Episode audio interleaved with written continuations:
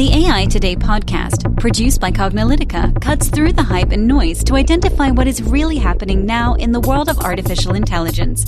Learn about emerging AI trends, technologies, and use cases from Cognilytica analysts and guest experts.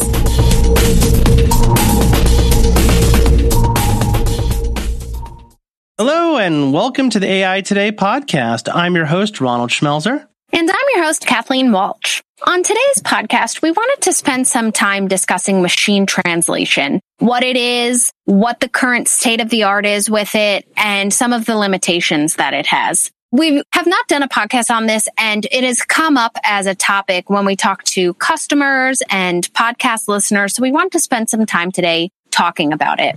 At its core, machine translation is really just the process of using artificial intelligence to translate from one human language to another. And the concepts of this are fairly easy, right? You know, you think, okay, it's just translation, but actually in practice, it's incredibly difficult. So for a computer to be able to understand what a human is saying and then translate it back into a different language is pretty difficult. And it's remarkable that we have gotten to the point where machines are able to do this with a fair amount of accuracy. Yeah. And, you know, when you think about machine translation, you may be thinking some interesting ideas from science fiction. Like, you know, Star Trek has its universal translator. If you're a fan of Hitchhiker's Guide to the Galaxy, they have the Babel fish you stick in your ear. And those are pretty, you know, fanciful. You know, I think that's the interesting thing is science fiction loves this idea of the ability to speak any language. You know, when you're watching a movie about aliens, you know, they're all kind of speaking English, which is kind of funny to begin with. But in general, you know, nobody has, you don't bring translators, you know, human or alien translators with you. You have the ability to speak in any language. But as Kathleen mentioned, you know, translation is really complicated because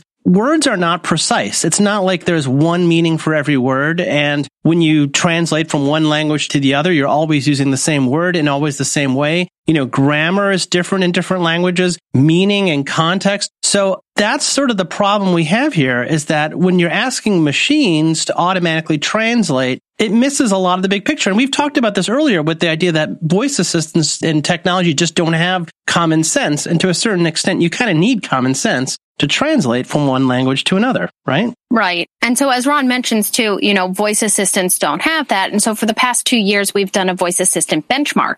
And one of the things that we benchmark on is common sense and are they able to understand things? And you can go back, we'll link to it in our show notes, the two benchmarks, but machines are not really good at that. So sometimes you think that these concepts and these ideas and the, is fairly easy to do, but in actuality, it's not. Although, like I said, we have come quite some ways over the past few decades with improvements to machine translation. And we've gone from more of a rules based machine translation to now actually using machine learning uh-huh. for translation. And some of the reason why we're here again with machine translation, we're talking about it in the context of AI is because we can use a lot of the technologies that we've developed over the past few decades that are really helpful with machine translation. So the idea of things like natural language processing, so machines can understand parts of speech, can even understand what you're saying, translate waveforms into words, and then find patterns. And then also we have some interesting technologies. We'll talk about them later in this podcast of unsupervised learning, where can, systems can find patterns on their own, which are interesting in the context of languages. And also the fact is we just have big data. You know, we have tons and tons of content out there. I mean, like we have everything from, you know, the news and the websites and email and voicemail and all this sort of stuff. We also have all the social media. So systems can actually have a large, what's called a corpus, which is a large body of text on which you could train things. So it's interesting. We're just at this point where once again with AI, we have big data, computing and machine learning algorithms that are helping us solve a problem. Notably, this is still one of the more challenging problems for artificial intelligence. Right. So as Ron mentioned, you need lots of data in order to be able to really understand speech and the way people talk and then be able to translate it. So it should come as little surprise then that a lot of these large cloud vendors are really leading the way with some of this machine translation technology. So who are some of these vendors? Well, Facebook, Microsoft, Google, Amazon, a lot of these companies that just deal with a lot of that data really are good at these machine translation capabilities. Hmm? So as Ron mentioned, talking a little bit about these unsupervised learnings, well, Yann LeCun, I think that we've talked about him a few times on our podcast. He is a luminary in this AI space and he works at Facebook. And so it's no surprise then that Facebook unveiled their unsupervised learning approach to machine translation. Right. We're jumping ahead a little bit. So we will get there in just a little bit. So let's sort of back up talk a little bit of kind of where we are right now with machine translation. So we are really thinking about the, right now, the, the sort of like the basic way that you can do machine translation is you could start with basically rules. And you could think about like, well, you could think of general rules for words and you could try to translate words to words. And especially when we're thinking about like very structured conversations, like legal conversations, medical conversations, where we have a very, you can think of it almost like the language of medicine is kind of a dialect of English or a dialect of any language where it talks about what's in a diagnosis and stuff. Those are actually kind of easier to translate because we have these rules. We have these structural rules of when you use words and what order and the kind of words you use. And so there's a form of translation called rules based machine translation which is really focused on taking sort of as exactly as it sounds, like the rules for when words are used in certain orders and you translate them. Now, the thing about that is rules based machine translation uses the intelligence of humans and it actually sort of predates AI or kind of separate to AI, just like rules based systems are not necessarily AI systems if a human is coming up with the rules, right? That they're useful and, you know, we've used them for a while. And this idea is like you have these dictionaries where these dictionaries keep track of sort of the words and the meanings in the various contexts. However, the thing about these dictionaries is that you can only do so much of them, especially as I mentioned, since words are not precise. I mean, they can mean different things like bias. well, not just that, but just like, you know, just the word no, itself. When, like, when it know, has three meanings in artificial intelligence. Yeah, like the word left is a great example. I was thinking about like, you know, like, oh, John left, so there's nobody left. Or John left the door open, so he left and now there's nobody left. It's just like funny because it's actually the same word left is used in three completely different contexts, right? It's like, okay, so John left the door open and he left the room and now there's nobody left. Well, how would you translate that into another language? Well, English has this word left, which is used in this way. But like, if you're translating this into Russian or Arabic or Chinese, each one of those words is probably something completely different. There's probably three completely different words that mean the direction and leaving and then also what's remaining. And so you can't really use these rules based systems very well. So there's another sort of approach which is called statistical machine translation. And instead of just using dictionaries to translate, they kind of learn their translations by examining what's called bilingual text, or it's corpuses. They could say, okay, when I'm translating from English to French, when I'm translating from one language to another, when I'm trained that way, I can sort of use the t- statistics to say, oh, okay, well, in this context, between these kinds of documents, when I'm translating from this language to that language,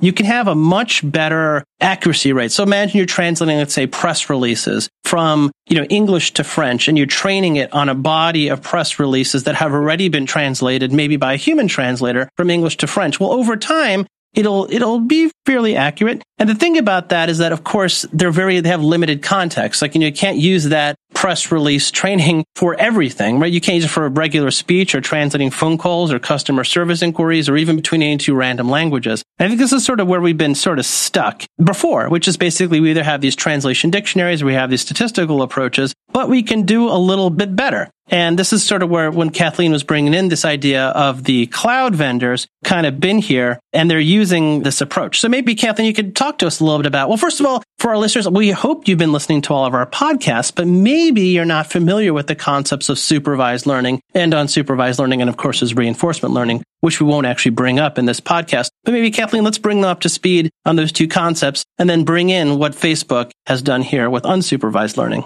Sure. So supervised learning is where you're learning with repetition. And so it's, you normally, you have large amounts of good labeled, clean data and you are teaching the machine what it is. So if you are giving it cat images, you're saying this is a cat, this is a cat, this is a cat. So it's supervised learning. Unsupervised learning is where the machine discovers for itself with the data what's going on. So you don't have labeled data and you are just letting the system figure out patterns and discover for itself. Yeah. So of course with supervised learning, you have to have training data. That's, that's the key. That's what the supervision is. It's the training. The machine is basic. The human is providing this training data and saying this is what this is. And then really all the machine learning algorithm is doing is this kind of remembering that over time and generating these patterns so that way when it sees data it has never seen before, it's going to apply the label that basically is the best match based on that training data. With unsupervised learning, you're basically clustering. You're finding these groupings. The system is identifying and finding these, groupings among the data. There's lots of different algorithms for that. So the idea that Facebook came up with not too long ago was the idea that let's just say, let's just ignore, for example, the specifics of the word meaning. So if we look at, think of the word cat, you know, let's not think about what the word cat actually means, right? We're not going to use a dictionary of any sort or some try to derive a meaning. We're just going to let, let's see if we can just map the relationship between the word cat and other cats based on how often they're used together, their sort of distance, you know, uh, lexical distance, you know, when their two words are used together. So you might have the word cat is sort of closely related to feline, is related to, you know, animal to pet. And then sort of as you go farther and farther along, the word cat may be kind of distantly related to the word boot maybe very, very distantly related to the word sandwich. You know, as you kind of go along, you can like, you know, at some point, the word cat is not related to some very random word or very, very, very loosely related to it. And if you sort of map out the relationships between all the words, so you take the graph of every word and its relationship to every other word, and then those relationships, other words, you kind of have this like picture, if you think of it as like this sort of like little graph of how all of these various words are related to each other. What Facebook and others realized is that if you sort of overlay this graph, this relationship between all the words on top of another one from another language. So you say you do the same thing in a different language. You do it in Arabic, you do it in Urdu, you do it in Spanish, you do it in French and Japanese and Mandarin Chinese, and you, you create the word relationships for each one of those languages and you overlap them on top of each other. You might find that the patterns are pretty similar because even in Mandarin Chinese, cat and feline and, and pet are, have a close affinity with each other and not the same affinity with some of these other words. And using that in combination with other techniques. So it's not used by itself, but using it in combination with the techniques really greatly has increased the accuracy of these translations. And you might find that when you are on Facebook and somebody says mm-hmm. something in another language and you hit the little button that says, please translate that, it's actually not doing a terrible job. right. For the most part, it's pretty accurate. I've seen that some of them I'm just like, wow, I have no idea what they're saying. But other ones I'm like, okay, I could totally make sense of that. And, you know, that's pretty remarkable and shows just how far we've come. Now we talked about some of the cloud vendors out there that are really doing a lot with this. But in addition to them, there's also a lot of other vendors out on the market who maybe specialize in different types of translation services. So we have some vendors that specialize in, you know, maybe just translating professional documents. So as Ron mentioned, you know, if you have healthcare documents or you have legal documents, they kind of follow their own script. And so you can have companies doing that. We also have some companies that do keep a human in the loop as well. So the machine will do some translation, but then there's a human in the loop as well so that it's more of an augmented intelligence role, not fully replacing the human, but just augmenting what the human can do. So then you say, okay, well, these are great. Why would I want to use these? Well, there's a whole bunch of reasons why you would want to use it. You know, some of these services allow you to save a lot of time and money because you don't need to hire staff that can do the translation for you. Also, maybe these are one-off jobs and you just need something translated one time and you're not going to need it to be repeated. So those are some reasons why people would want to do that. Also, if you have documents, you know, marketing collateral and you are moving into new markets and you want to get that translated. These are great ways to go about doing that without having to hire somebody who's fluent in multiple languages to go ahead and do that. So while these are not perfect, machine translation is becoming increasingly reliable. In the past few years, it's really been a lot more reliable than it has in the past. Yeah.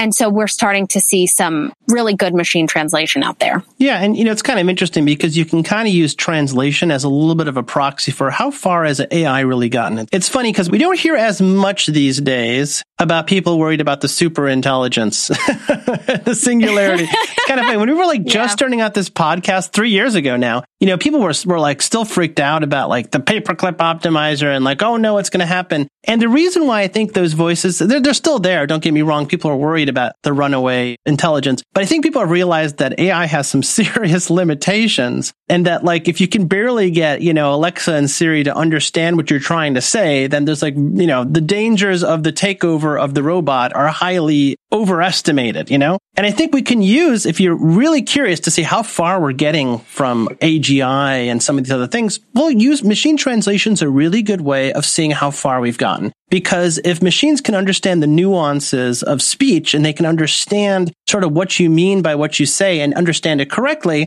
okay, now we're getting into a point where if machines can actually understand what you're trying to say, then maybe we've sort of crossed some sort of threshold. But we are we're still pretty far from that. You know, we're, we're, we're very far from the days when you can truly have a system that understands what you're saying and then translate that in such a way that somebody else who doesn't speak that language also understands what you're trying to, to say. But in the, but in the meantime, right. and you know, from a professional perspective, we're getting pretty close. Yeah. I know Ron always likes to make the joke and on our podcast, he does a lot. He goes, have you talked to Siri lately? right. Exactly. or, or substitute Siri for any other name, Alexa, any of them. And as we always like to point out with our voice assistant benchmarks, we have done it for two years now and they continue to get failing marks. They are great at certain things, but overall, you know, there's still a lot of limitations. And that's, you know, we're talking about machine translation specifically on this podcast, but the voice assistant benchmark touches upon some other areas as well. So as far as AGI, artificial general intelligence and that idea of the super machine, yes, we are far from that. But, hmm. you know, it is important to talk about where we are with machine translation and how this can be applied across a wide variety of different industries and where we are, what's the best practices right now, and, you know, how this can be applied. Right. So, I mean, I guess a couple final words here because to talk about sort of like where the limitations are and sort of where we can take a look at for research. It'd be kind of interesting to see people do research in this area. And that is that, you know, the hardest parts for machines to understand are things like literary works or fiction or, you know, humor or sarcasm. You mm-hmm. know, yeah. um, these are very human things because we have create, you know, when you're doing fiction, you're doing creativity and you may dis- be describing something that may, may make no sense to a machine. It's like, you know, why is there a unicorn dancing on the moon? It's sort of like, I said that. That's exactly what I mean because it's a fiction. It's, you know, exactly or, or sarcasm, which is like, oh yeah, I'm sure they're going to do that versus like, oh yeah, I'm sure they're going to do that. It's actually tone really matters, matters quite a bit. You know, sometimes it's really funny. Like there are words that are like offensive in certain languages that are not offensive in others. Like in Japanese, you know, calling someone an octopus is apparently offensive from what I understand. Well, like, honestly, even British English to American English, there are words that in American English are like, oh, whatever. And in British English are offensive and yeah, vice versa. Right. Exactly. You know, I, I, we won't use some of these words because they may be offensive. But like, you know, like, you know, their words, then the British word means cigarette and in the American uh, English, it, it does doesn't. not mean cigarette. And I will. Well, and even of, boot, you know, I mean, where it's like could be a trunk. When I think of boot, I don't think of a trunk. I think of an actual like shoe and even things like that where mm-hmm. are we talking the same language right exactly and that's because language is Im- imprecise and that's part of the problem right language is imprecise so I think sort of like final word here is that, you know, for those who depend on translation as part of their business or as part of their organizational, you know, necessity, you're in a government agency and you're required to translate. There's some in the United States, there are many regions that you have to translate documents into many multiple languages because you have citizens that need to speak those languages. And there's a requirement to cover, you know, maybe not just English and Spanish, but maybe many other languages, Chinese and Vietnamese and Hmong, depending on where you are. French, if you're up, you know, northern, you know, so, you know, Canada as well, multilingual. And the reason why people are interested in machines too, this is just because of the, to be honest, because of the cost, you know, and also because of the complexity and the time. It's like if you have a document mm-hmm. that you need to get out there and it needs to be simultaneously translated in, into 10 languages or 12 languages, and it's very important. Let's say it's a health document. You're trying to get the word out about, you know, saying like, oh, businesses are closed at five o'clock on Friday. And you, you can't only communicate that in one language. You need to communicate in 10. You're going to have to, you know, on the pronto get translation. And this is the reason why people look at machines. That's because it can expedite that, but it has to be accurate, right? You can't be getting the wrong information out there, right? Right? You got to. Well, I meant to say five, but it really translated to seven. Right. Like that's a really big difference. yeah. Why are they? Te- why are they telling me that the fish is open at five? That doesn't mean anything to me. Well, the fish is open at five. What is that supposed to mean? So this is why it's important. So for those who are looking at this from a business perspective, you know, the things that seem to be getting the most uh, traction are not just some of these automated systems, but the human accentuated ones, the augmented ones. We think that's probably going to have the most immediate impact. Translation systems that are then sort of front ended by a human to verify whether that actually does make sense. Yeah. And, you know, as Ron mentioned earlier, we're very interested in people who are doing research on this topic. So if any of our listeners are doing that, we encourage you to reach out so that we can have more in-depth conversation with you and see where things are and also be a possible guest on our AI Today podcast. So please reach mm-hmm. out. And listeners, as always, if you've enjoyed listening to this podcast, please make sure to rate us on iTunes, Google Play, Spotify, or your favorite podcast platform. As always, we'll post any articles and concepts discussed in the show notes, and we encourage you to check out bonus episodes of the AI Today podcast at aitoday.live. So please make sure to go there. We have done some incredible interviews lately, and we would really encourage you to check them out. So again, that's aitoday.live. Thanks for listening, and we'll catch you at the next podcast. And that's a wrap for today. To download this episode, find additional episodes and transcripts, subscribe to our newsletter, and more, please visit our website at cognilytica.com. Join the discussion in between podcasts on the AI Today Facebook group and make sure to join the Cognilytica Facebook page for updates on this and future podcasts. Also subscribe to our podcast in iTunes, Google Play, and elsewhere to get notified of future episodes. Want to support this podcast and get your message out to our listeners? Then become a sponsor. We offer significant benefits for AI Today sponsors, including promotion in the podcast and landing page, and opportunities to be a guest on the AI Today show. For more information on sponsorship, visit the Cognilytica website and click on the podcast link. This sound recording and its contents is copyright by Cognilytica, all rights reserved. Music by Matsu Gravas. As always, thanks for listening to AI Today, and we'll catch you at the next podcast.